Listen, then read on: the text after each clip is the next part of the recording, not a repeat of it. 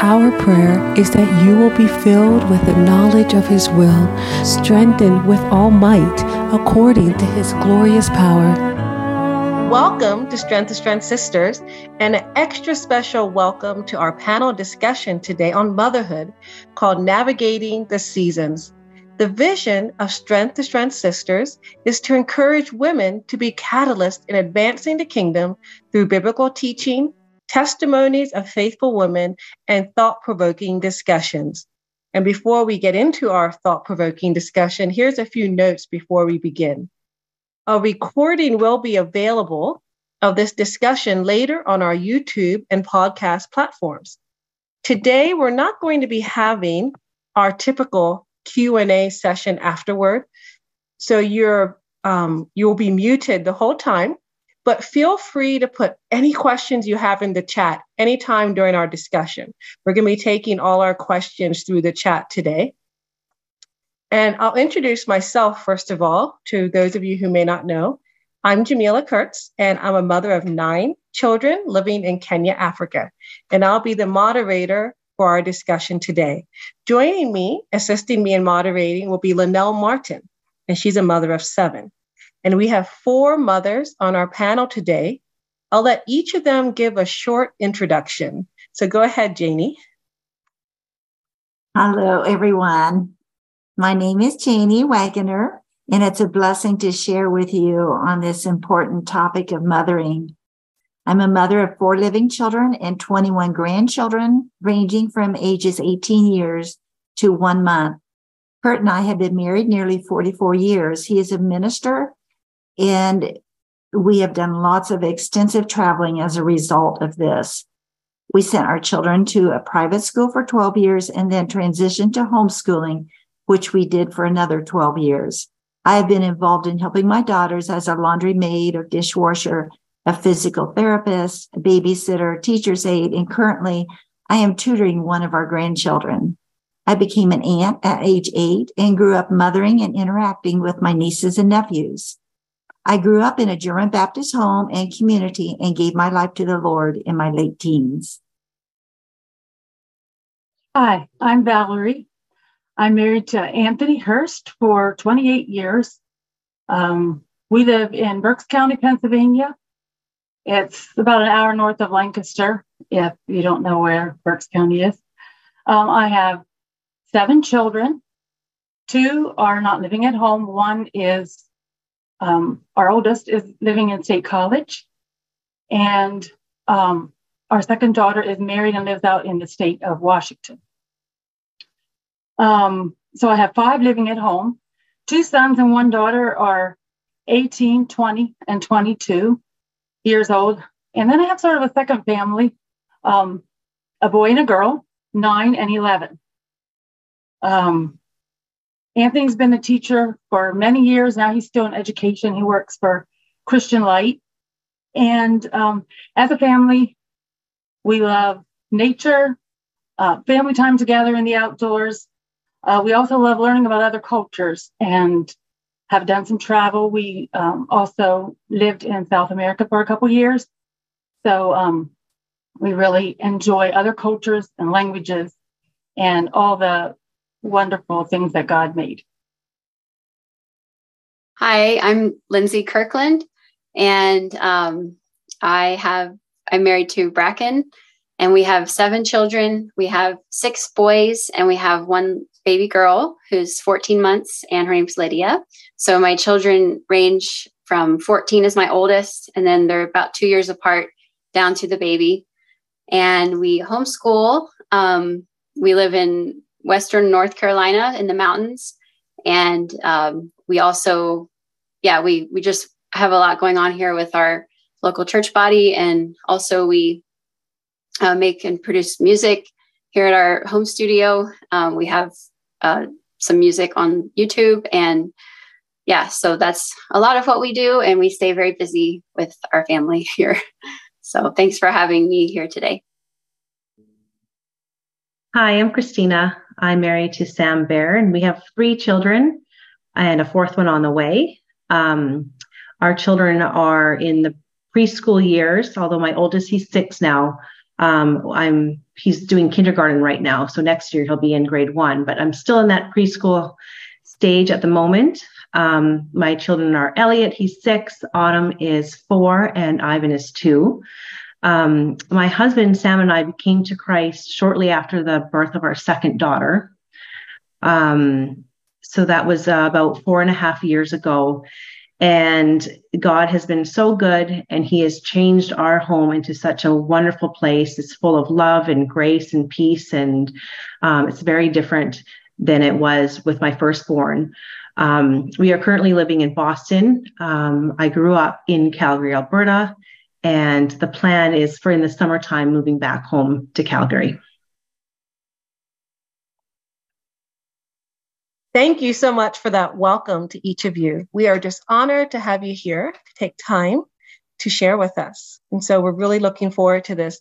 You know, when the angel came to Mary, she was shocked and didn't know how it could be possible for her to have a son. And she was a virgin. And you know, the angel never gave her any lengthy explanation, but simply said, the Holy Spirit will come upon you, and the power of the highest will overshadow you. Therefore, also that Holy One who is to be born will be called the Son of God. You know, this is a verse that's with me many, many times in the midst of my own mothering journey. And it's a blessing that I want to share with the four of you panelists and all of us today. The Most High is upon you. Linnell, would you please lead us in prayer? Sure, let's pray. Father in heaven, thank you for being a great God. And thank you for the way that you have created the family structure, for creating motherhood, for blessing us with children, with these little ones to, to raise and point to you. And as we do this, this is an expansion of your kingdom. Father, we are here today because we want that well. We want to mother in a way that you designed it to be, and we want to lead our children to depend on you for all of their needs. Father, I pray that you would especially bless each one of the panelists. Pray that you would bless Janie and Valerie and Lindsey and Christina as they talk to us about some of their experiences and ways that practical ways that they've worked this out in their own lives and families. And I pray that you would bless them with calmness and that they would be able to share the things that you have laid on their heart. I pray that you would be with each one of us as listeners too, that we would open our hearts and that we would allow you to show us areas that we need to grow in and just in areas that we need encouragement in, in ways that we can um, raise our children in a in a little bit better way. Pray that you would bless Jamila as she leads out as well with moderating. And Father, may this call be one that would bring much honor and glory to your name, because that is what our highest goal is here. Thank you for everything that you have done for us, and we want to honor you today. In Jesus' name, amen. Amen. amen. Thank you so much for that prayer, Linnell. So, why don't we go ahead and get started? So, today we're going to have a discussion.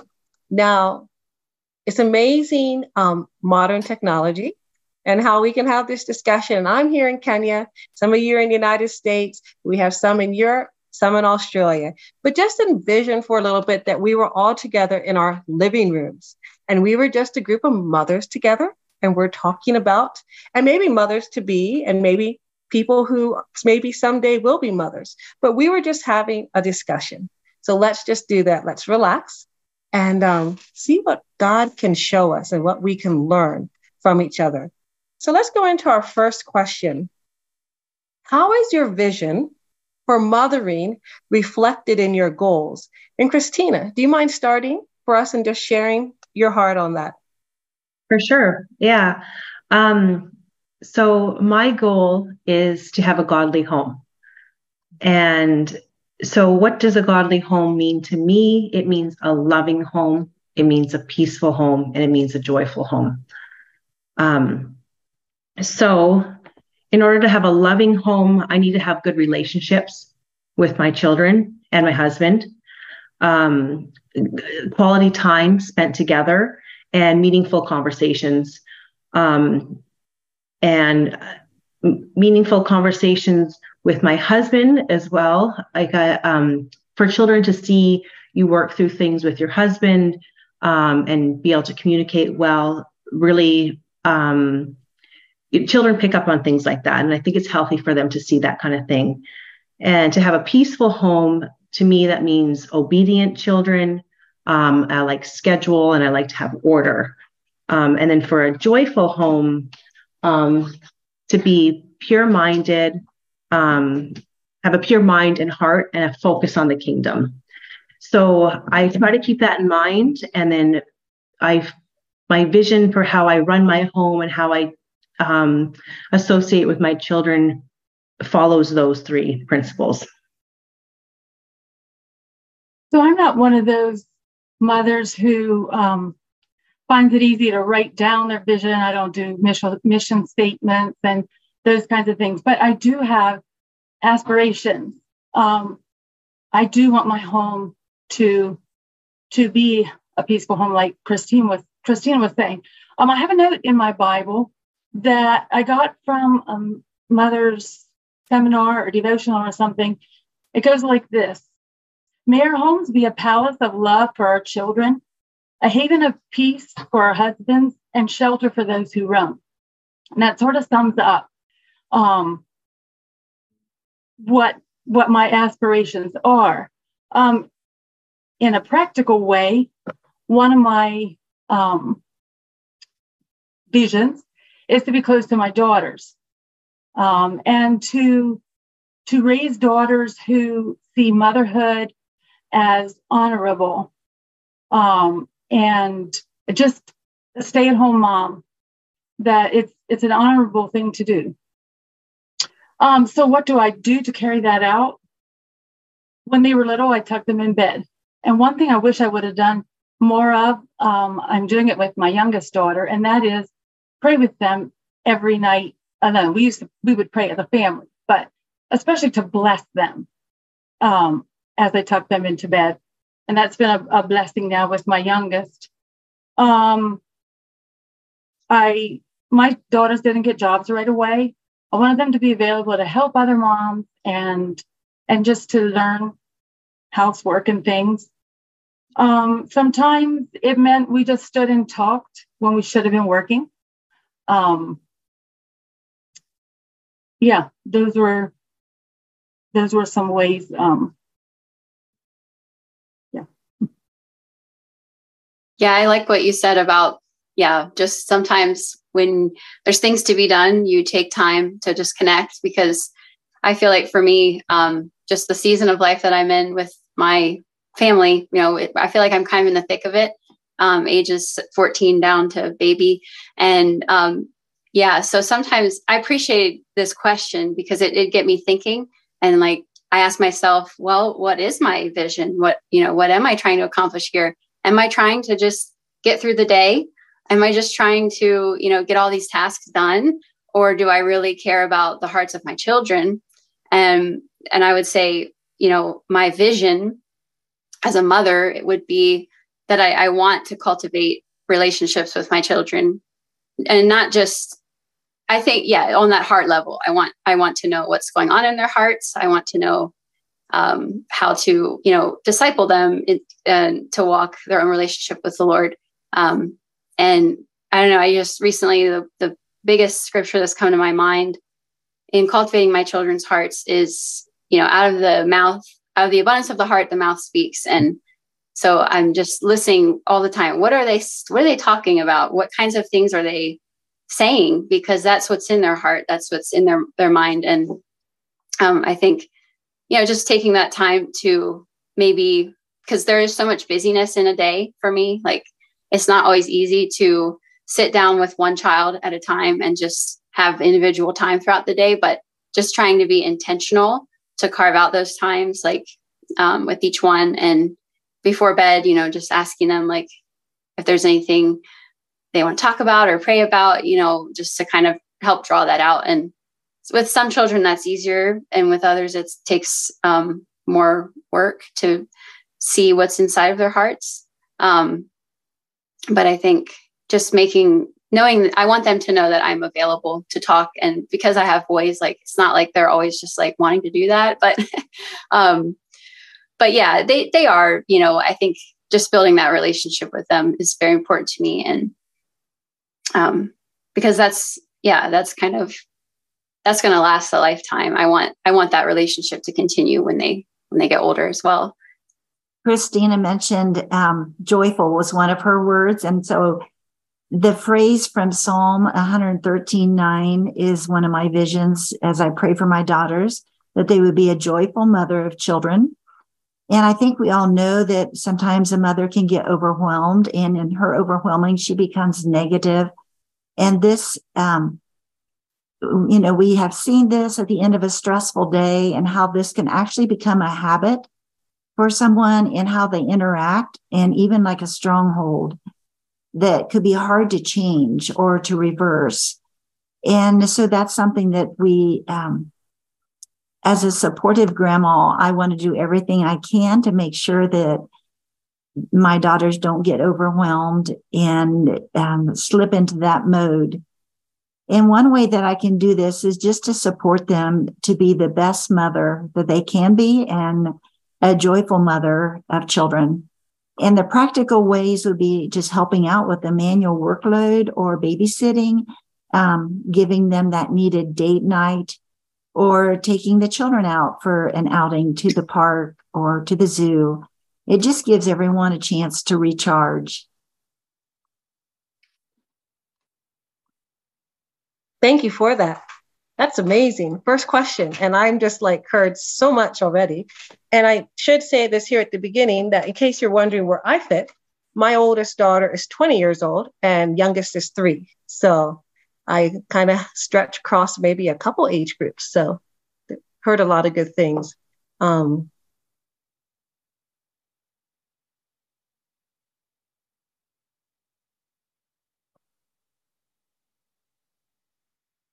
Let's go on to question number two. How do you meet God in the midst of your mothering? Janie, I'll let you start with this one. Well, my own private and personal devotions have they've always been a priority with me.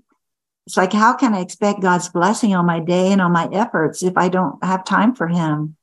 And prayer is a very big part of this. Um, even in my tutoring, as you know, I pray that the Lord will equip me that I can equip the child.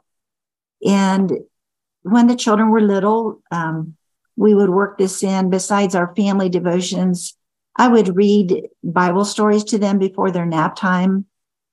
Um, the Bible in Pictures for Little Eyes was one for the the younger children that, you know, three year olds and like that. And as they got older, then and in our homeschool, we would have devotions together at the beginning of each day. So that was that was some of our approaches. Um, for me, it's definitely a rise early. Um, I have children that like to get up a little bit earlier, especially my babies and young children, or really young children. Um, and I've learned that I just need to get up earlier. Um, because when I get up and I make time for God first thing in the morning and I'm able to pray and I'm able to read my Bible and do some of my journaling, my day is set right for the rest of the day. If for whatever reason I happen to sleep in or or I think maybe I should sleep in because I went to bed late or I was up with my children a lot in the night and I sleep in, I I think every single time I regret it. So I've just learned to be very disciplined. I wake up early, I set my alarm, I don't hit snooze. I decide what time I'm going to get out of bed and I get out of bed. And it's been amazing how God blesses that, uh, especially when you have kind of sleepless nights or things like that. Sometimes in the middle of the night, I just pray, Father, please give me energy in the morning when I get up. And I get up when my alarm goes off. And He blesses me with energy. Um, sometimes you're still tired when you first wake up, but after you put him first, um, I've just been amazed so many times at um, how faithful he is in just making sure that you're able to get through your day because you did put him first. Um, another thing I try to do as well is just talk to God throughout the day. Um, like I would be maybe talking to someone that's there in my home. Um, I used to always get this idea that I have to go by my bed and kneel down and pray every time, and you don't. You're busy. There's things to do, take care of children, housework, all that kind of stuff, and it's very easy just to praise Him or ask Him for help in a certain situation and things like that. So I try to really remember that throughout the day as well. And the last thing that I do, um, that we do, is do family worship in the evening. Um, so we sing songs with our children. Um, sometimes we'll read the Bible with them, um, and then we all pray as a family before our children go to bed. That's a blessing to hear, and I appreciate your your commitment to being disciplined. That's an area where I um, have had to really learn and grow in. Um, I wasn't raised in a Christian home. And so, um, like later in life, coming to Christ and then learning how, what, how do I, you know, develop these disciplines in my life. Um, and, you know, motherhood is a very busy season. It's a very busy and demanding time, especially when you have a lot of children. And so I do find that it is hard to have a quiet time, a quiet personal time. Um, but, you know, I believe that God has pursued me even in times where I haven't been as faithful, you know, to have my personal quiet time or Bible reading time. Um, God has met me in those times. And um, so right now, like what my, you know, personal devotional time looks like would be um, in the morning before people get up. I find it easier to uh, learn through or like I find it hard to read the Bible sometimes by myself. I'm more of an auditory learner, I guess. And so putting on the audio Bible in the morning while I'm getting things ready has just really been a huge thing for me. Very, it ministers to me. And just having, you know, even I'll listen to a lot of times like chapter or something, a couple chapters. But if I even just have a couple verses, that just is food for me all day. And I have something to, to meditate on, you know, all day when things so when I start to feel overwhelmed or I'm starting to get off track, I, I can go back to, okay, what was that thing this morning that God spoke to me? And so that really ministers to me. And um, there are seasons, I, I, believe, like, you know, God meets us in those seasons. Um, you know, there have been times where we've lived in very small spaces. And so it's like, if I were to get up, it would wake everyone else up. And so, you know, you just have to kind of work with where you're at. Um, and I believe God is faithful to meet us in those times you know sometimes for me even just just sitting in his presence and not um, necessarily reading but just praying and just just having his peace just being still and knowing that he's with me and that he's god. Like um, i think ministers to me a lot just because of all the overwhelm that can come within my day like with the noise and all the demands everybody needing me. So sometimes just having those those times of quiet. And sometimes i just I have to go in my room and shut the door and lock, it sometimes and just tell them like I just need a few minutes.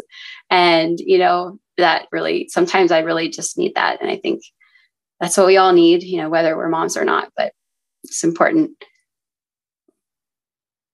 I really connect with what you said Lindsey that there are certain seasons when we can't have that or at least not very many minutes of, of that quiet time. Um, I don't know if you know, if you are familiar with the term the practice of the presence of God, but um, I would recommend this book by Brother Lawrence. I, I, mine is all tattered and torn, you can see. I recommend all my children to read it. It's good for everyone. Um, it's the idea of being aware of God's presence all the time and being in the attitude of prayer. And we can just sort of meet Him at any time. Um, things like when you walk outside and you feel the breeze, it, it becomes sort of a habit. Mm-hmm. You you right away think of of God and like you said, just sort of feel his presence and um, communicate with him even when there's maybe a lot going on around you. Um, pray for your family members as you're um, doing your laundry and pray for the one who's under your folding or whatever. Um, I've really found that to be a blessing, not to take the place of of personal time, but I have felt really close to God sometimes when I wasn't even able to to have my personal devotions that day. Right. I think that's one of the ways that we can pray without ceasing is when we're practicing the presence and just giving our thanksgiving and our praise to God, um, along with our Nehemiah prayers where we need some help and we need some guidance.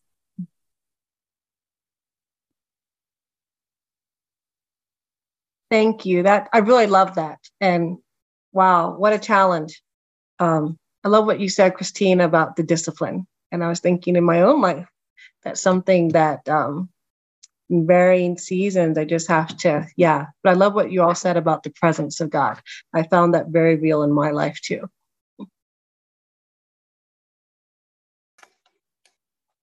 Okay, for the next question, we're going to do one from the chat. And this question is I'm going to direct it to Lindsey because you talked about this a little bit. But how do you help to draw out children who are less prone to talk and to connect more with them and hear their hearts? Well, I guess I'm still learn, learning how to do that, but um, yeah, I think it takes time.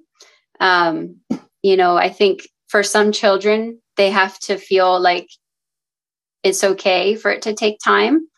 Um, you know, that you're not in a hurry, um, even if they're not saying anything. I think just even being there and just like letting them know um, and yeah, because I do have, I have some children that you just, you know exactly how they feel at all times. it's no secret.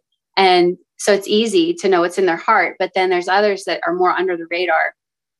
And I know that like there's a reason why either they don't want to ruffle any feathers or they just want to keep things, you know, kind of um, non confrontational. And so, yeah, I think just, just asking questions like, I, I have felt, you know, one way that, well, one of the questions you had sent, skipping ahead a little bit, was, you know, how has Jesus, how have you become more like Jesus in your motherhood? But like one of the ways, one of the things Jesus did was he asked questions. He asked very like heart probing questions.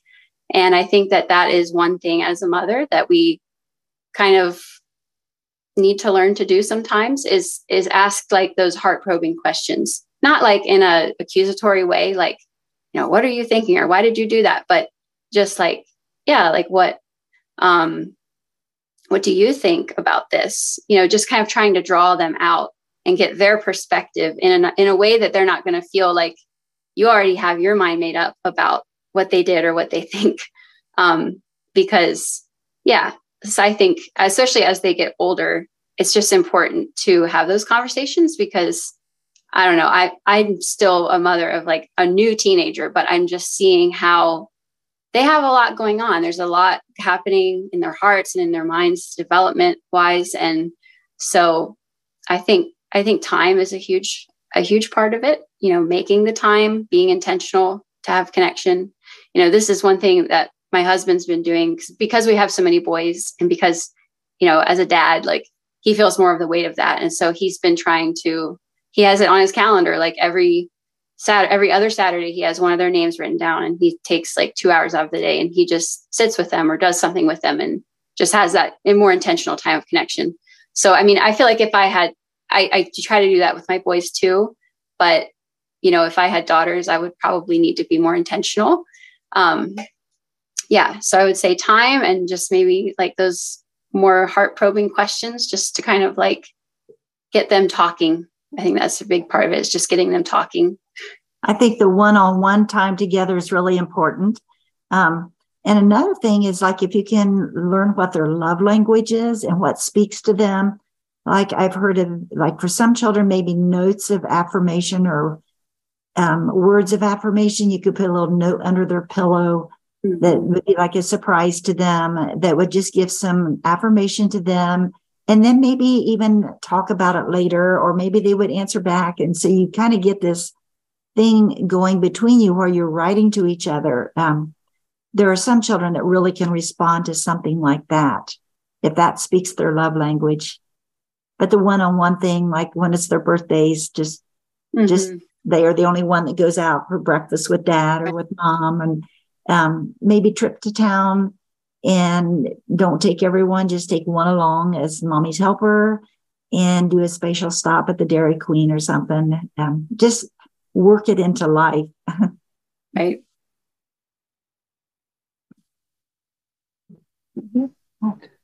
I had one child who um, found it hard to express herself. And so I told her to write it to me. And mm. I often found the note beside my bed. And she would tell me things that she couldn't say face to face. She's learned now to talk. But um, but yeah, that that worked really good for her, just to have her write it out.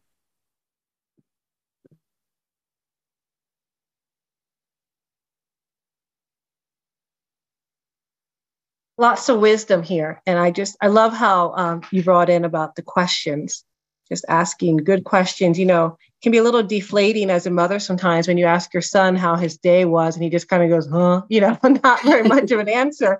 But, you know, then if I ask them and they've learned, it's interesting. I say, okay, so what was the most important or what the highlight of your day today? Or what made you, like, what, what was the worst thing? And, you know, I, I start getting a lot more feedback. So it's it's definitely a journey. Let's move on to the third question. How has your mothering helped you to become more like Jesus? And Lindsey, you already kind of um, answered a little bit of this. Did you have more you wanted to add? Let's start with you. Oh, sure. Yeah, I I think um, I love this question because I really believe that like mothers are just in such an honorable position. I believe that like God has has chosen women, you know, to just to really reflect Jesus, and um, I think that's really beautiful and a very honorable position as a woman, as a mother. Um, yeah, I mean, in so many ways, I can think of so many, but you know, as a mother, like I remember being a young mother. I still feel like I'm a young mother, but like when I had new babies and I remember they just them waking up at night and just oh, such an inconvenience to me. I wanted to sleep and I didn't want them to keep waking up and you know like i just had to learn to to deny myself and um to serve and to like to be thankful for the moments you know and realizing that they're not going to be there forever. Um but yeah i just things some things i wrote down like like servant um denying self. Um i think as mothers oftentimes we're healers you know like we're always tending to sick people and caring for them, praying for them. We're comforters. Um, we're teachers and and friends. You know, like Jesus embodied all of those things, and he also he was um, available like to the multitudes. There were times when he wanted to go and be alone, but yet he went and he gave he poured himself out. You know, he he fed the multitudes. He spoke to them. He taught them. And even when he wanted to you know be by himself be with his father um, he continued to be poured out. And so that to me like i feel like as a mother that's a big part of it is just like being that a willing vessel that's willing to be poured out for you know your children for your family for your husband. Um, and i just i think it's i think it's a beautiful thing. And if we can embrace that that is Jesus, like that is his calling for us, you know, and that's how he lived, then we can embrace that and not see it as a burden. You know, I think there's a lot of beauty in it. And I, yeah, so yeah. Amen to that, Lindsey. I can't imagine being a mother and um, staying selfish and and all that. It, it just it just would not work. um, and I for me, it just seems like life has a way of just causing us to flee to Jesus. And the more we are with him, um, the more we become like him. And I'll just say, as a grandma, I have softened a lot. And um, I don't know, I've just become, as a mother, I was probably more focused on correcting and controlling the situation at hand. But as a grandma, I'm more for like hearing their hearts and caring for them. Um, I just have a really strong belief that children should feel loved and secure and affirmed. Um, and all this is done by just eye contact and just caring for their hearts and listening to them. Um, so that's that's one way that life and a little bit of age is and the grace of the Lord has kind of softened me.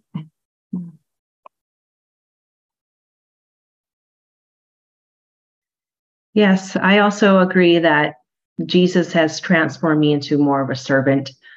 Um, I wasn't raised in a godly home or a religious home at by any means. And um, the world thinks that children are kind of a burden. And so and then I became a Christian and I realized that children are a gift from God and they're wonderful little beings, these precious little things that God places in our care. And I have become definitely a servant. Before I was a very selfish person. And now I've just learned that um, to die to myself and put others before me. My husband is included in that as well. Um, I remember it was in Colossians reading, um, and whatever you do, do it heartily as to the Lord and not to men. And that stuck with me one day. And it doesn't matter if I'm doing laundry or washing dishes or taking care of sick children in the middle of the night, night after night just do it as you're doing it to the Lord. And that has brought me so much joy and so much peace and so much purpose in the small, little, boring, mundane things that I do in my day to day.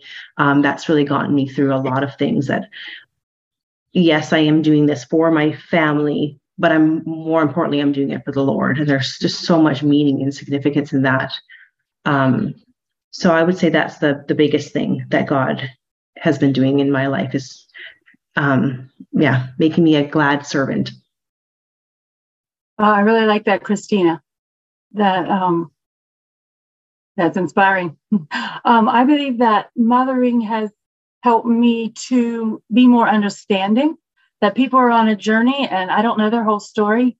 Um, there have been times we've had things to work through with our children, maybe with a school teacher, Sunday school teacher, some someone else for some reason, and I really wanted them to be understanding with my children. And of course, I knew why my children were the way we they were. I knew, you know, um, and I felt like they didn't know my children's whole story. And somehow that just made me more compassionate that I'm gracious with others on their journey, um, realizing that they have a good reason for what they're struggling with. Thank you.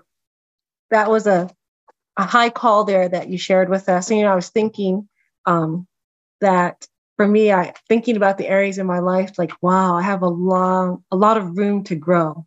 And I thought how beautiful it is that, you know, doesn't matter where you are in your mothering journey, we can start today you know if there's things we need to repent of. So as we're listening you know let's not l- listen with shame and condemnation. Let's be excited. I just love hearing from all of you and this is just giving me a great list of things that i can start praying and asking god to help me with in my life. I'm really excited about our next question. One of my passions is serving alongside of our children. Sometimes in the practical you know it can need some help to work it all out. So number four, our fourth question is what are ways you can serve alongside your children? And Janie, do you mind starting with this? Um, Love to hear from you. Yeah. Well, singing at rest homes, um, visiting shut ins, uh, working. We have a comfort center, comforter center nearby that we the children just love grandchildren and i took my own children. We would actually have a homeschool day where we would invite others homeschoolers and we would go and cut out squares and knot comforts. Um, we've done hygiene kit packing um, some of those kit packing things for CAM. Children love doing things like that. And i wasn't good at like this one but children love to have their fingers in the mixing bowl. And so if they can help you with stirring up cookies for the mom with the new baby, um, they love doing things like that. Now we did a lot of traveling in our ministry and we took our children along. So that was just part of their normal life was traveling with ministry. I find in the stage of life that I'm in, my role is a lot to enable my children to serve and my husband.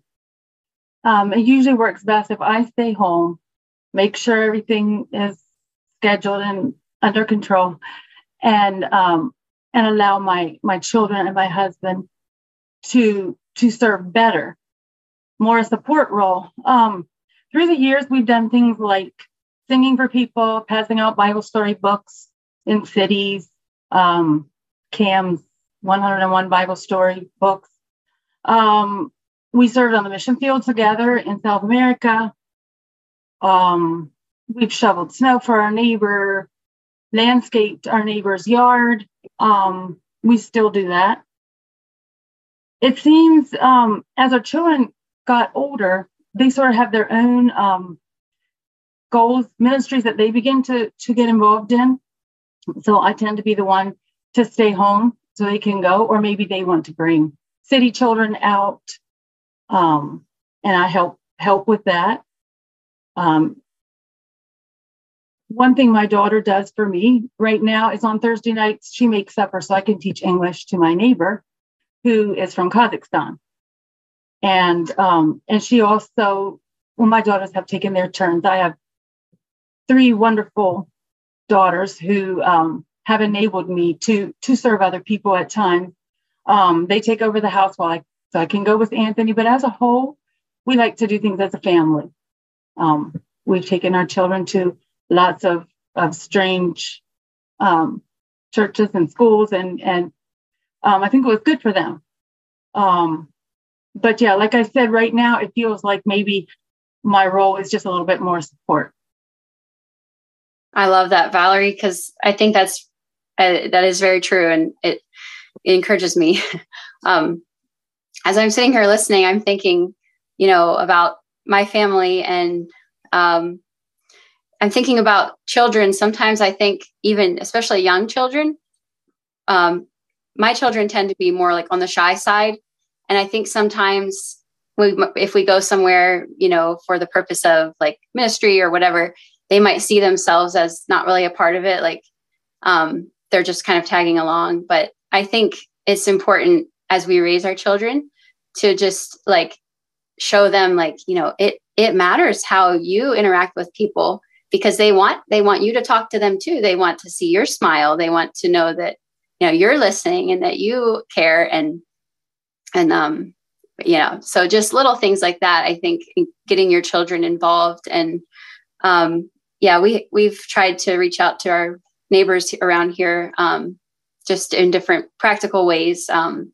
even just, you know, I think a lot of times uh, people just are lonely, especially elderly, you know, who might live alone, and so just yeah, and and even like going places with children is just ministers within itself without trying sometimes. And we just hear that so often like it's just such a blessing to see your family you know because people just love seeing children. And so i think just telling your children like you are a blessing and it's a blessing to others when they see you and they see your smile you know that that shows them that they they can be uh, involved in blessing others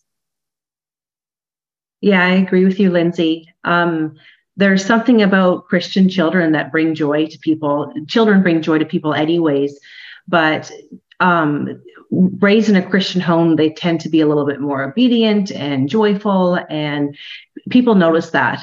Uh, our neighbors notice that, especially if you have them in your home and they sit and it's, you might think maybe the dinner's not going well, your children are a little bit naughty or something like that. But to them, it's most likely the opposite. And they think your children are acting wonderful. Um, so I think that's a huge testimony. Um, that's one way I do like to serve as well. My husband goes out and he goes to work and he meets people. He meets more people than I do, but then he brings people home. And then I'm able to serve them a meal. Our children and I, and all of us sit around the table and we talk with them and they make them feel welcome.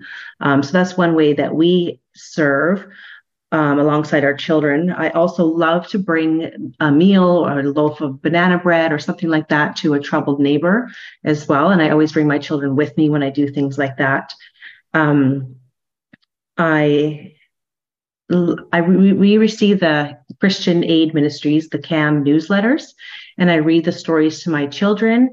And then I get them to pick which one they would like to donate some money to. So I actually involve them as well when it comes to donating money. Um, and then you can just be friendly at the playground with other people and other moms or at the grocery store as well. Just being kind and friendly. Um, I think that makes a difference when your children see that. Um, and I loved also what Janie said about um, singing for the elderly.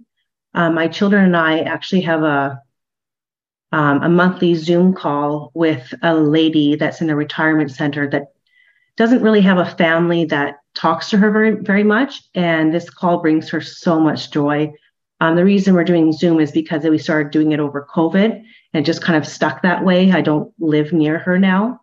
Um, so if you want to bring your children to a retirement center, old people love children. It brings them joy. Encourage you to do something like that as well. So. Hmm. That was all so well said. And I love what I heard and what I've always believed is that, you know, we don't serve God in spite of our families, but we serve Him with our families. You know, our families are never, ever a detriment. That I've just seen how God has showed that true over and over again. So thank you. You all affirmed that so well. Yes. So next we're going to have a question from the chat, and I'm going to direct this to Christina and Lindsey first of all, and then you others can pitch in.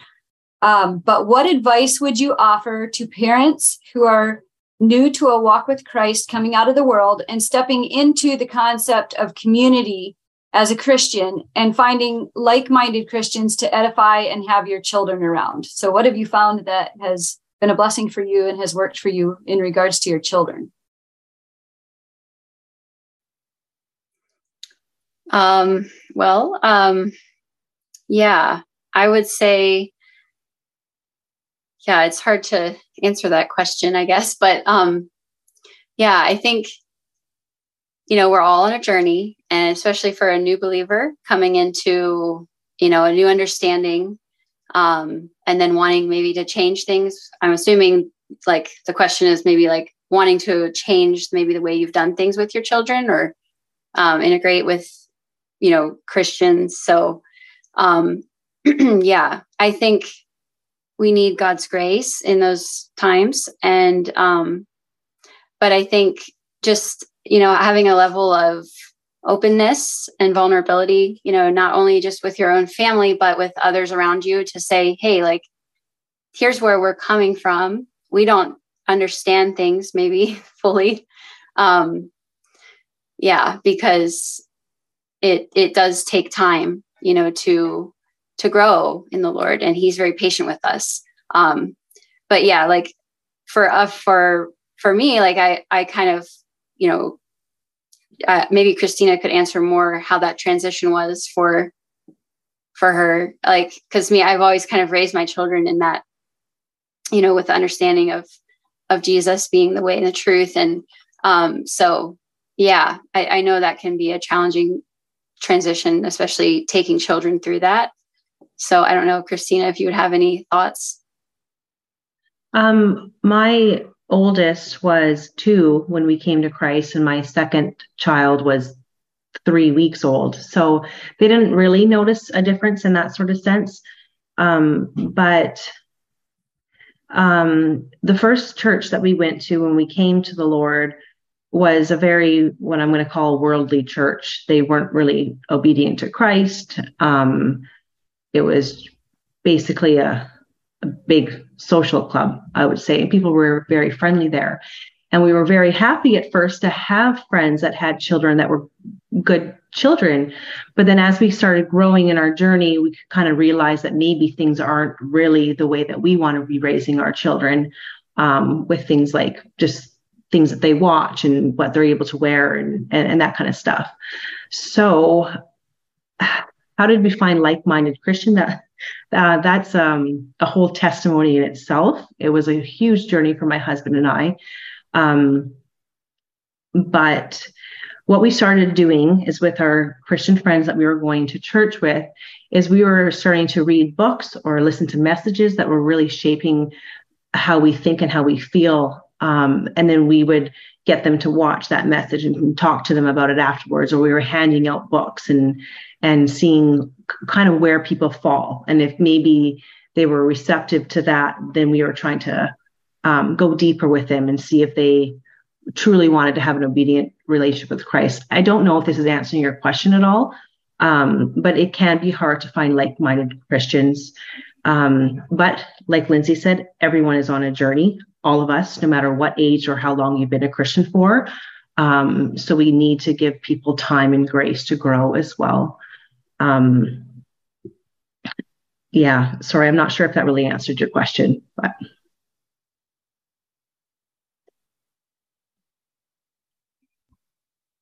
Thank you for your input on those. And, you know, I come from my perspective is, you know, I can remember the first time that my whole family stepped foot in a church and I was nine or 10 years old. I can remember my dad became a Christian. And, you know, to the mother who is really longing and wanting something different for her children, never underestimate the power of prayer. Because I know my mother longed for something different for many years. I went to public school for most of my school years. And you know, there are, I mean, I obviously, I look at my own children and I really value what they have been given. But you know, God worked in my life too. And so never ever underestimate the power of what you can teach your children and the power of prayer and how God can lead your journey. Mm-hmm. The age of the children would really make a, a big difference too. The older the child is, um, the harder the changes would be for them. Of course, I grew up in a plain home, but I can remember going to public school and actually being embarrassed for the, my friends to know that I belonged to this different looking set of parents. Um, that was in my teenage years. So definitely, um, if homeschooling had been an option to remove me from that environment, um, it would have saved some of the struggles that I had.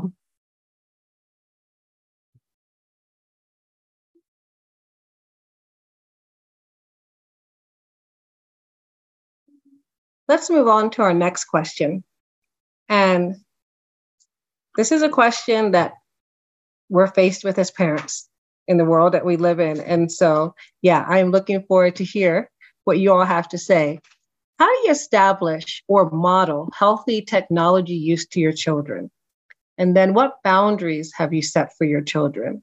Valerie, why don't you start with um, your response? Okay. Well, I did not grow up with much technology.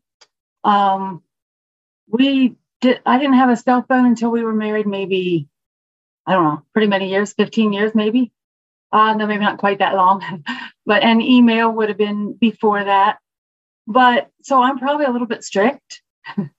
um, I use my phone mostly mostly for relationships, scheduling, planning, um, and I find that the challenge I have with my technology now is this pretty much the same challenge that I had with my line phone and email. Um, that tension between time for your children, time for other people. Um, how much should your children sacrifice? Because you want them to learn to sacrifice and not just be demanding of your time all the time. Um, so yeah, that tension is there no matter what, I think. I I don't do Pinterest. I use my smartphone some for recipes, um, small amount of music. Um, by the way, Lindsey, I listen, I enjoy your family's music.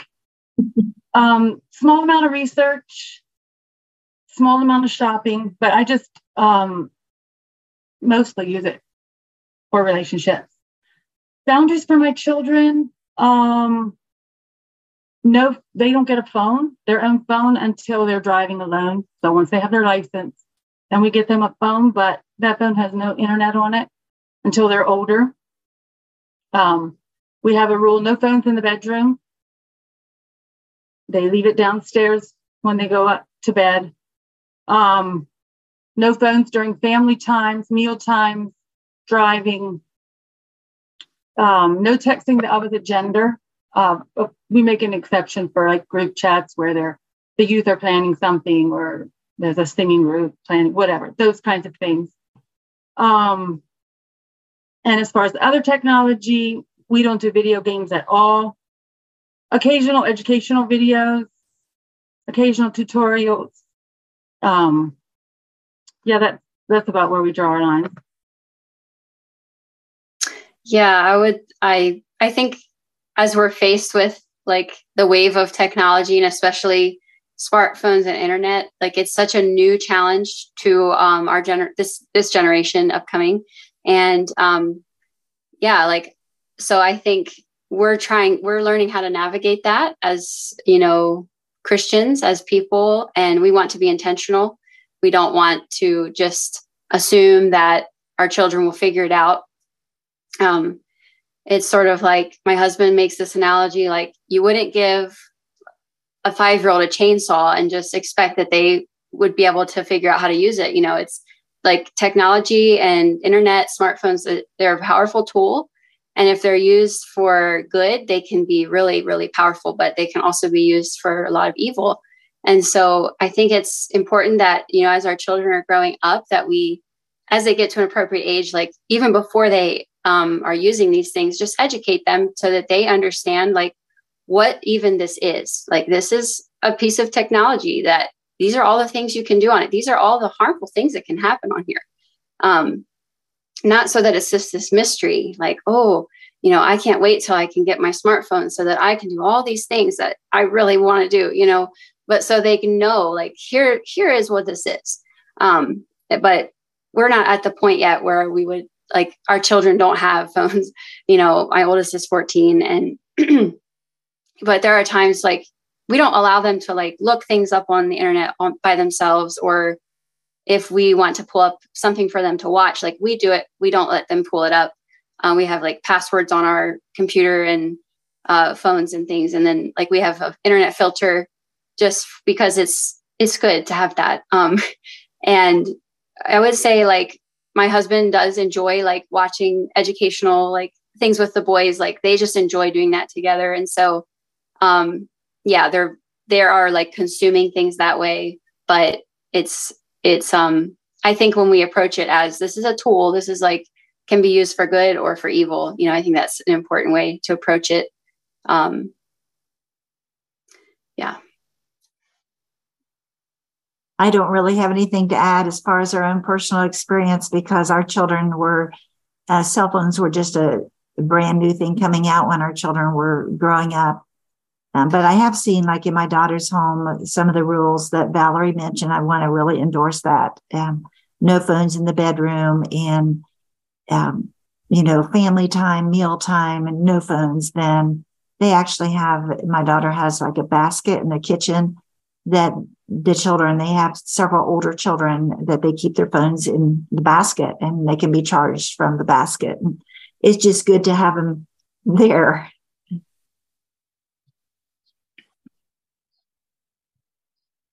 Um, for us i try to just not be on my phone very much to model a healthy um, use of my phone.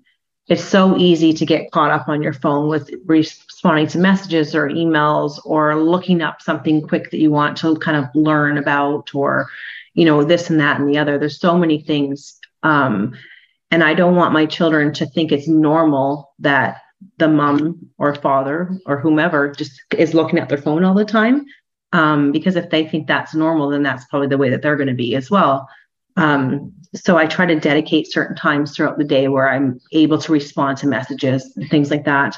Another thing too that I try to keep in mind is my children don't know what I'm doing on my phone. I could be playing a game or I could be talking to someone important, uh, having an important conversation.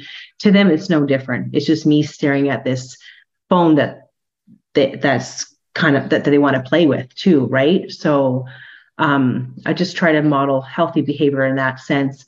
And we have the rule as well that no phones at the table. We're supposed to have family time then. Um, my husband and I are not sitting on our phones. Um, our children are still young, they're not allowed to play with their phones. Um, sometimes we will watch educational videos or things like that. But again, like Lindsey said, like we we look it up, we decide what it's going to be, um, and that kind of thing.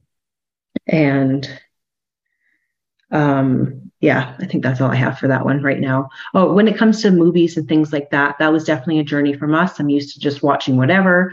Um, and then I didn't really want my children to be like that when I became a mother. Um, but as we've gone on this journey, I just realized that a lot of entertainment is just not really healthy. Um, usually, it's desensitized your children to certain concepts, different things, divorce and remarriage, for example, or immodesty and things like that. So we have gone away from a lot watching a lot of entertainment and so now we kind of stick to things that are maybe more educational and stuff like that when the time comes but yeah.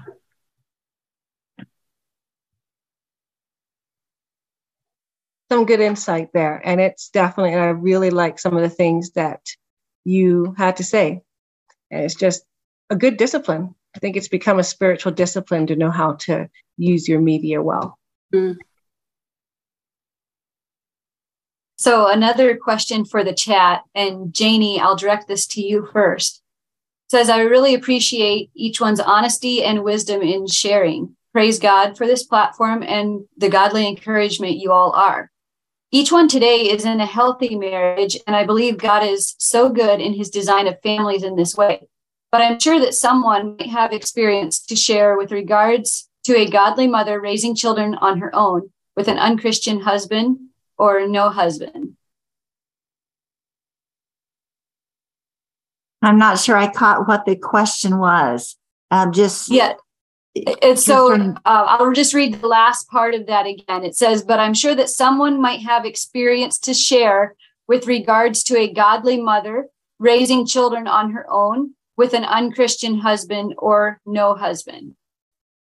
Well, I, think the Bible would teach that we do that respectfully to our husband um, you know, where it is, where it's not happening with the husband, um, we still want to respect him, but yet the children still have to, they need, they have that need for teaching and instructing in God's word and hearing the Bible studies. And if it's done appropriately, I think the husband can appreciate um, the joy and the gladness that it brings to the home and um, just the the loving atmosphere that it is, it can be a light to him, actually.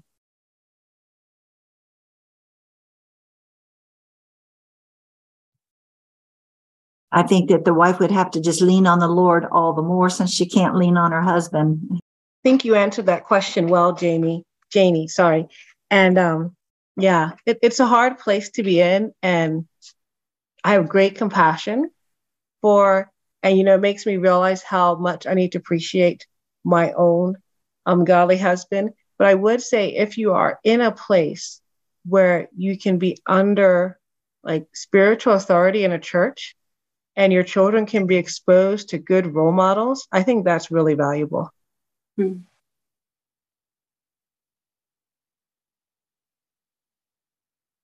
I think we'll move on to our next question. So, what is one of your most challenging things about your motherhood right now in the season you're in? And how are you addressing it? And Christina, why don't we let you start with this one? Sure. Um, so, one of my biggest challenges is that I do a lot around the house and and with everything because of the ages of my children. Um, but I do believe that children, even young children, are able to do things um, to help out and have responsibility. Um, I'm trying to create ways to give my children more responsibilities right now, especially my six year old, but my four year old is very capable of doing things as well. Um, so, one of the things I just implemented recently is a little chore or responsibility chart. And so they have little things that they need to do um, and it even includes like, you know, taking in the morning, taking your pajamas off, putting your clothes on, putting your pajamas either away or in the laundry, and making your bed. And make, their bed doesn't look great, but they have to pull up their blankets. Um, and then going to the bathroom, brushing their teeth, and things like that. And so that I'm not consistently asking them every step of the way every single day. It's just that's what you do. I just ask them, go look at your responsibility chart and make sure you're doing everything that you need. Um, so that's really helped with alleviate me feeling exasperated, I guess, in the morning and, and in the evening, especially, and throughout the day. Um, and then when it comes to doing chores and stuff for young children, um, I really do believe that they can do a lot. Children at a young age, like my two year old, he just recently turned two. I he picks up his toys. I help him, of course. We sing a little song to make it fun. And my six year old still today sometimes will sing that song as he's picking up toys. Um, and because I started doing it at a young age, my six year old is used to it. I just say, go clean up the toy room, and he runs and he cleans the toys up. Um, because that's just been part of his his routine growing up. Other things that children can do is put clothes in the laundry. They can help empty the dishwasher.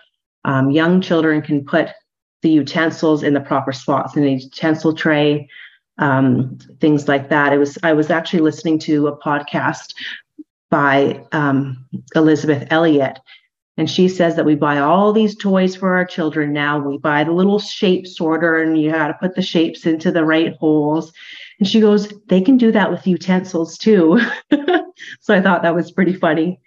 Um, and then even like putting putting some of the groceries away, maybe they can put the cans on the shelf or things like that. I just I think including your children and things like that is good. It helps them to learn responsibility and um, will help me or help the mother in the end as well when they're just used to doing things like that.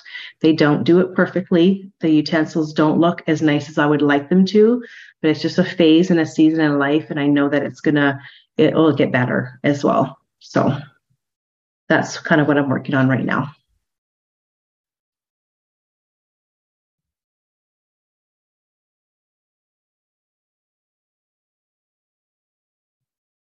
Yeah, I bless you in that, Christina. I think you're doing a good job with the diligence, and that will really pay off in the years to come. Um, yeah, I would uh, resonate with that. Um, I would say probably the biggest challenge to me right now as a mother is just balancing every facet of life and specifically uh, the homeschooling and then balancing that with all of my other daily responsibilities and um, we're our, our family we live in a very old house and we're constantly renovating it. It just needs a lot of work. And so my boys are very much involved in that. And so yeah i guess for me it's just learning how to uh, prioritize what what is important for me to focus my time on. And um, yeah but I, I believe that how i'm addressing that you know like the first place I need to start with that is asking God for wisdom. Um, and yeah, I was really struggling with this around the new year. I was really feeling overwhelmed and just like, I just really felt like I couldn't do any, I just couldn't do it. and I was just praying, asking God, like, how do I need to reorder my life? How do I need to reorder my days? And um, I believe that God was showing me I just really need to, I just really need to let go of some things and just needing to just take more time to slow down um, because I can become very task oriented throughout my day and I can just get through the day and realize that I haven't even looked at one of my children in the eyes. And you know or, or I haven't connected with them other than telling them to do something you know because it's easy for me to just direct people. Or sometimes it's challenging to direct but um, if that's the only way I'm interacting with my children at the end of the day you know that can just feel like we didn't really connect on an important way. And so um, I feel like God was showing me I just need to, I really do need to slow down and just let some things go. It's okay if the floor is a mess, like it will be a mess again in 20 minutes, even if we sweep it. And so maybe we just need to sit down together. And, um, and so I felt a lot more peace just in the past few months um, with making some changes and letting go of some things.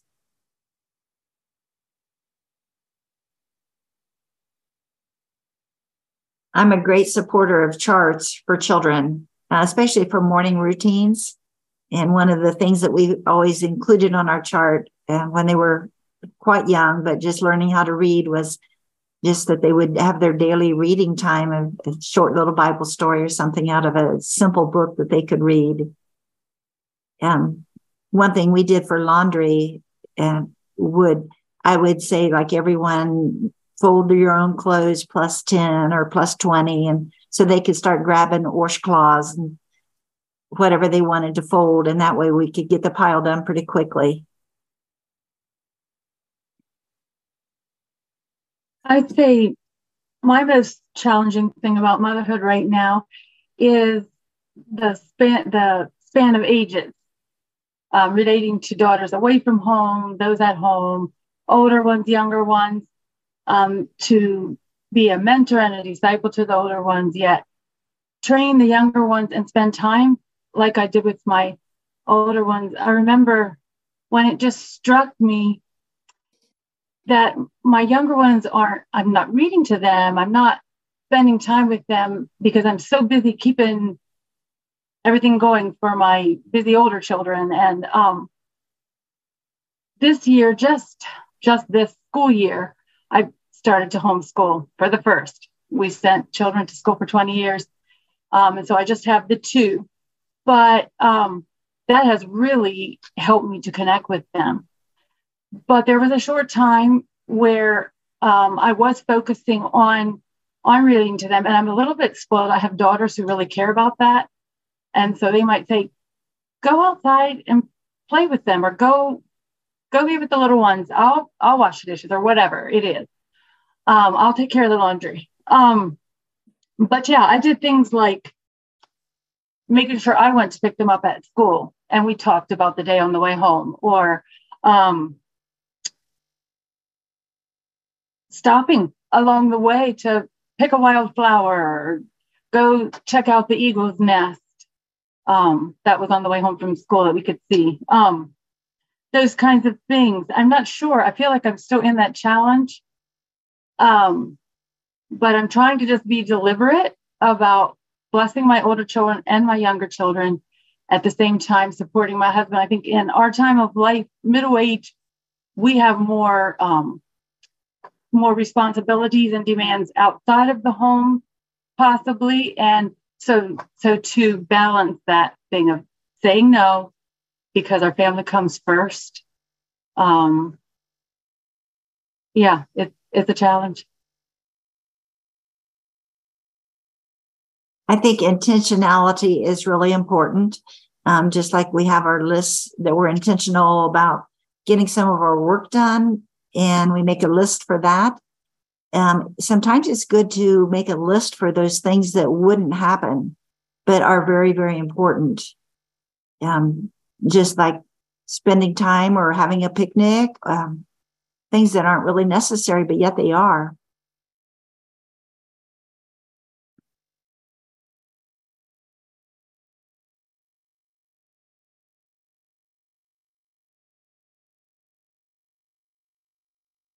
Thank you for that input. And yeah, it's interesting because I'm a little bit like Valerie, where I have a span of ages. And so I have the challenges. And I know I find for myself, one of my challenges is, and I was thinking about as Christina was talking about her young children, that um, my children remind me quite often that our three year old doesn't quite know some of the tasks that they knew at that age. And they're right. And so that's one of the challenges that I can find is to not let some of that training slip with the younger ones. But thank you. Thank you. That was a lot of good things.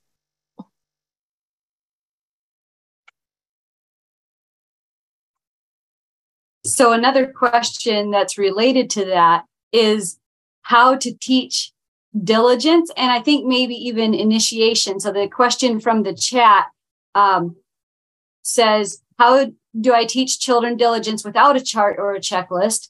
it seems like there's willingness to just get it off the list and nothing beyond that.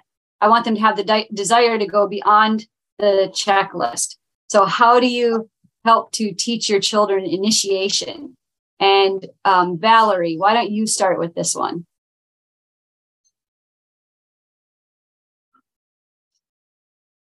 That's a good question. Um, I do think that sometimes those externals of a chart um, uh, a guideline, maybe a timer, it it does develop an inner internal motivation. Um, I agree that you want them to to do it, but I think reality is um, maybe it will take take a long time of the chart and the and the encouragement, the incentives, and then they will internalize that.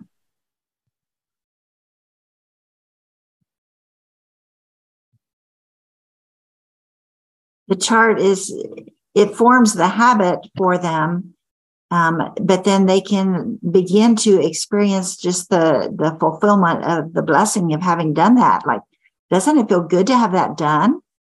Um, and that can prompt them and encourage them to how they're feeling about it and um, to want to do it. Um, I'm not really sure exactly um, because I agree. I still have young children, but I do. I wish that they would want to just kind of maybe do a little bit more. But um, and I think maybe I do expect a lot from my children at young ages. But just maybe being um, like a lot of positive affirmation for them and showing them that you're proud of them when they do things like help out around the house and um, or pointing out things when they do do good um, just making note of that or paying attention to that i know i find if our home is we're having really good days and things are going very well and there's just the presence of god is just so strong in our home i find then my children do seem to be a little bit more kinder to each other and want to do a little bit more. So just fostering a home that's full of love and and joy, I think out of that, children have the desire to want to help a little bit more. Um, but I also think that there's different personalities, or there is different personalities, and so depending on what personality your your your children or the, a specific child is, they might only want to just do that little checklist and, and nothing more. So I'm not sure exactly the situation you have there, but providing a healthy, loving, kind, fostering home does help, I think, with having a child wanting to do things for the mother or father. I think those compliments and that confirmation that you talk about, I think that's huge. Yeah, thank you for that. And there's two things that I would add to that too. And one is communication, like communicate to your children, this is the things that I need to get done today. Um, is there something that you would like to, to help me with? Or the other thing that I'll do for my children is say, okay, here's the list. Go ahead. You can pick which one you want to do and let them look at it and, and decide. So that's something that I've personally done.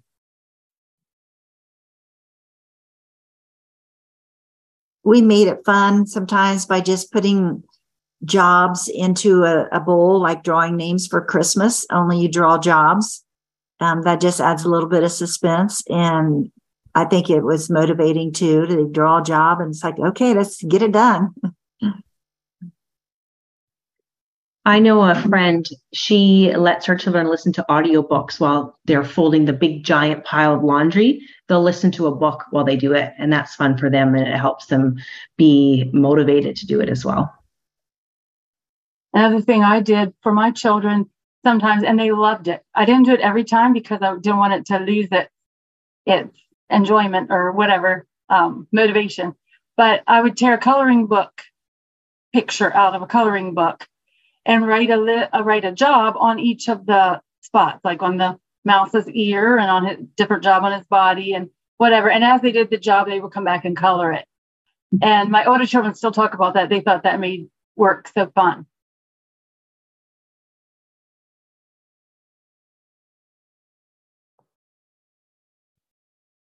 And race, race is another thing.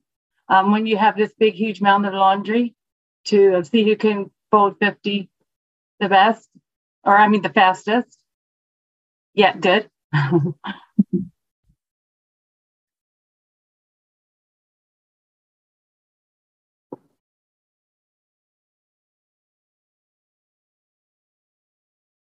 Those are awesome, great ideas. I like that.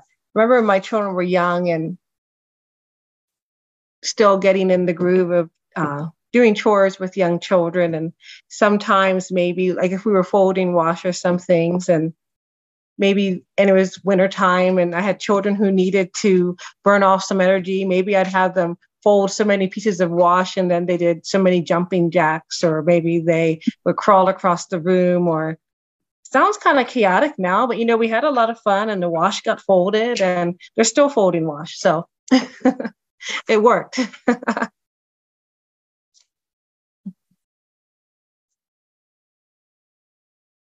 So I have a question that I like to ask, and you can just answer this one real quickly. But to each of you, four, what's one practical tip that you found to help your day flow smoother? Just anything. And let me see. I love to start with Lindsey. I actually don't know if she's on the call. I think I don't see her up here. I think she got bounced off. She's she's Oh. back on now. Yeah. I, Oh, sorry. I my battery had died, but I'm here now. Um, so um, yeah, there's a couple things that come to mind, but um, like there's some practical like things like always going to sleep, making sure you know like things are picked up and kind of set in place like for the next day.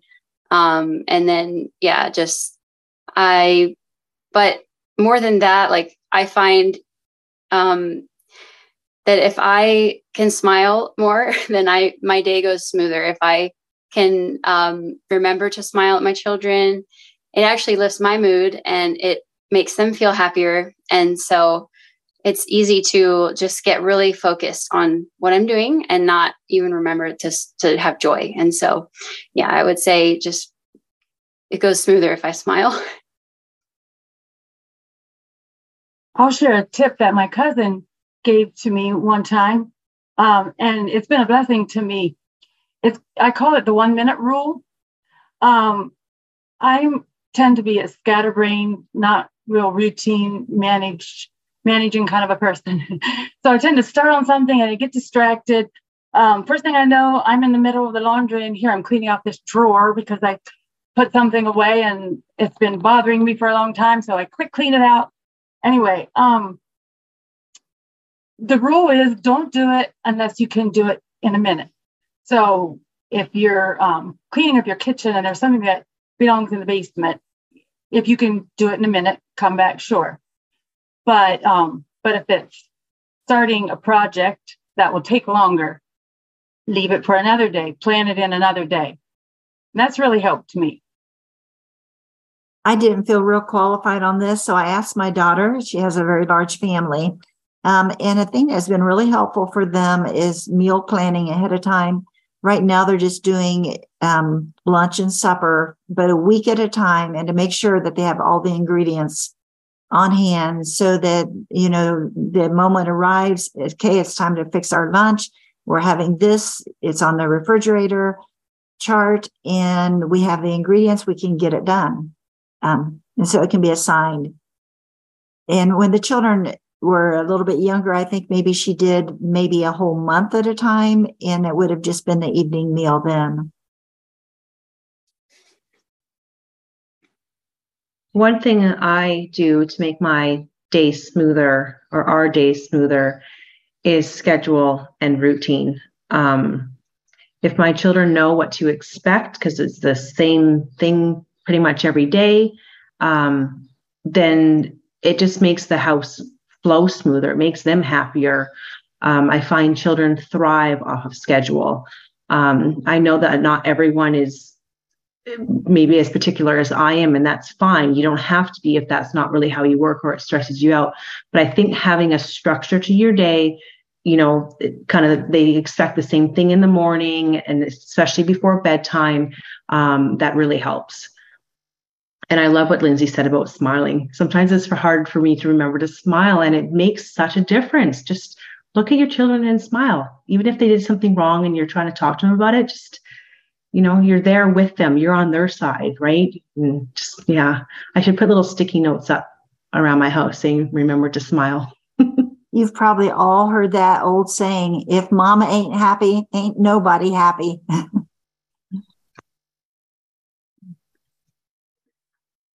Another part of my daughter's routine is just toy pickup in the house.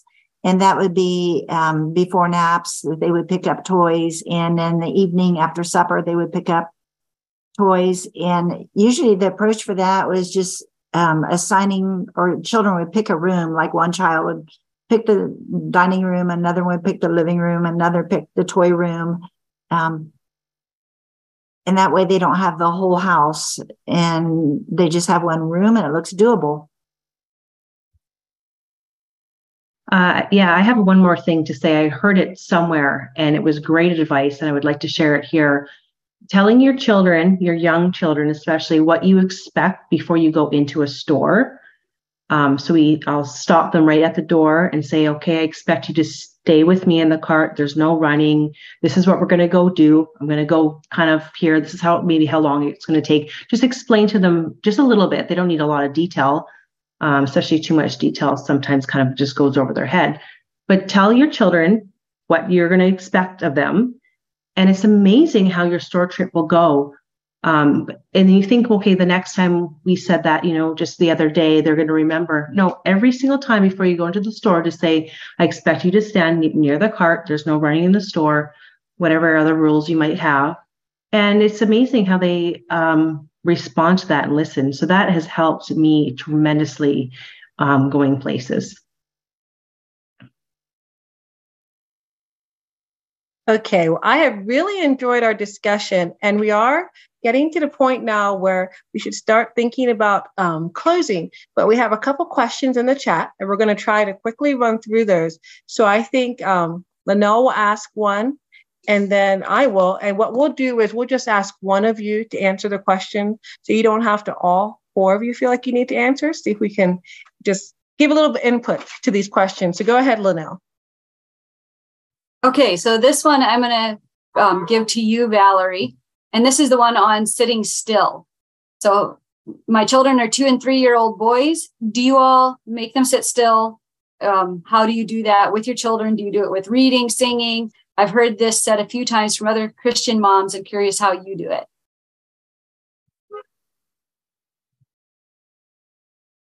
We practice in our family worship. Um, is it's hard to to um, practice at church.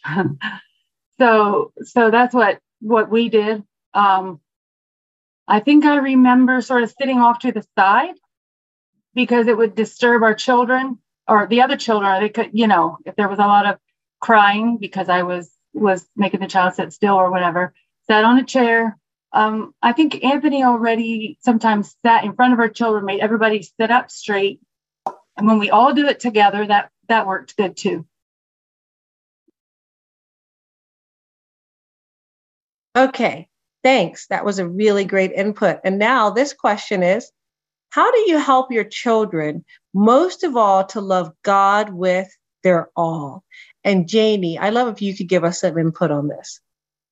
Well, I think if we are rejoicing in the Lord and speaking of Him, um, just as we go about our work, um, as we take walks and just share in His goodness, I think that they will, our children will definitely respond to that and begin to um, just have that love that we have. We'll have to communicate it though to them.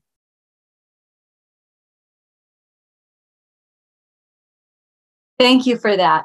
And then the last question here, and Lindsey, I'm going to give this to you. I am a new Christian and planning on having children soon. And I wanted to know how do I go about homeschooling? More specifically about the curriculum, I have no idea where to start. Um, yeah, it can definitely be an overwhelming uh, prospect getting started. But um, I would say, especially since you don't have children yet, and you know, just as you think about what you are, you know, your vision for homeschooling, I would say, especially when they're really little, you know, the best way you can homeschool is just playing, reading, you know, like um, children when they're really little, that's kind of their work. And that's the important thing. They learn so much just through exploring their environment, being outside. Um, if you live in a place where you can be outside and just explore with them and show them things. And, um, but I think reading is a really important way to get your children um, ready for learning and just reading with them. Um, but yeah, I would say even for myself, like I now I do have boys, and some people say that boys are a little bit um, less. I wouldn't know because I, I've only schooled boys, but boys aren't always just wanting to sit and do school all day. So I think you know there's other ways that children learn, especially when they're little. Um, and yeah, there's a lot of really good curriculum out there, but um, I would say just start with basics and don't get overwhelmed or stuck with thinking about curriculum. Just, um, yeah, just exploring and enjoying God's creation with your children and just teaching them to just appreciate it for what it is and learning alongside them, spending time with them. And then as they get older, you start looking at curriculum and but keep it simple keep it basic don't try to overcomplicate or um, get overwhelmed but yeah i pray god will lead you as you go on that journey Thank you all so much for your input and from sh- for sharing what the Spirit of God laid on your heart. I just feel like we've all been richly blessed. It's been a very worthwhile hour. And I was thinking as I was listening to you all and just so much, yeah. And just even everyone who is on the call. And I was just thinking about the verse in Hebrews 12, how, you know, that we're surrounded by a great cloud of witnesses. And, you know, let us lay aside every weight and the sin which so easily ensnares us, and let us run with endurance the race that is set before us, looking unto Jesus, the author and finisher of our faith. And I know that's what each of these mothers would say today, like they've shared, and we've been so blessed. And what I love is that I've seen Jesus in them. And so, you know, as we go forth, you know, let's not become discouraged because we may not be able to attain to what we think somebody said they were sharing what God led, uh, laid on their heart. And now each of us, we can pray, we can read God's word, and we can, he, He'll continue to shape us and to sanctify us and to make us each into the mothers that He wants us to be. So thank you again to Janie and Valerie and Christina and Lindsey. You have done well in sharing your heart with us. Thank you. God bless you. Um, before we close, I'd like to announce our next our talk next month. And it's going to be a talk by Janelle Glick and on May 6th. And she is going to speak to us on intentional relationships, peace within, between, and among. And she's planning to um, also to share from some women in the New Testament and then also just explore the different ways that we can be at peace among ourselves in our congregations. And yeah, you're all welcome to come back. And we'd love to have you, and we can continue just to seek God and to grow together. So before we close our, our call today, I'd like to ask Janie, do you mind leading us in prayer, please? Okay. Father in heaven, we thank you, Lord, for your goodness, for being with us. We pray, Father, that um, this can be a time that has greatly encouraged some mothers and that they have found some answers. We pray that you would have us remember what needs to be remembered and, and help us with the application of these things that we've heard.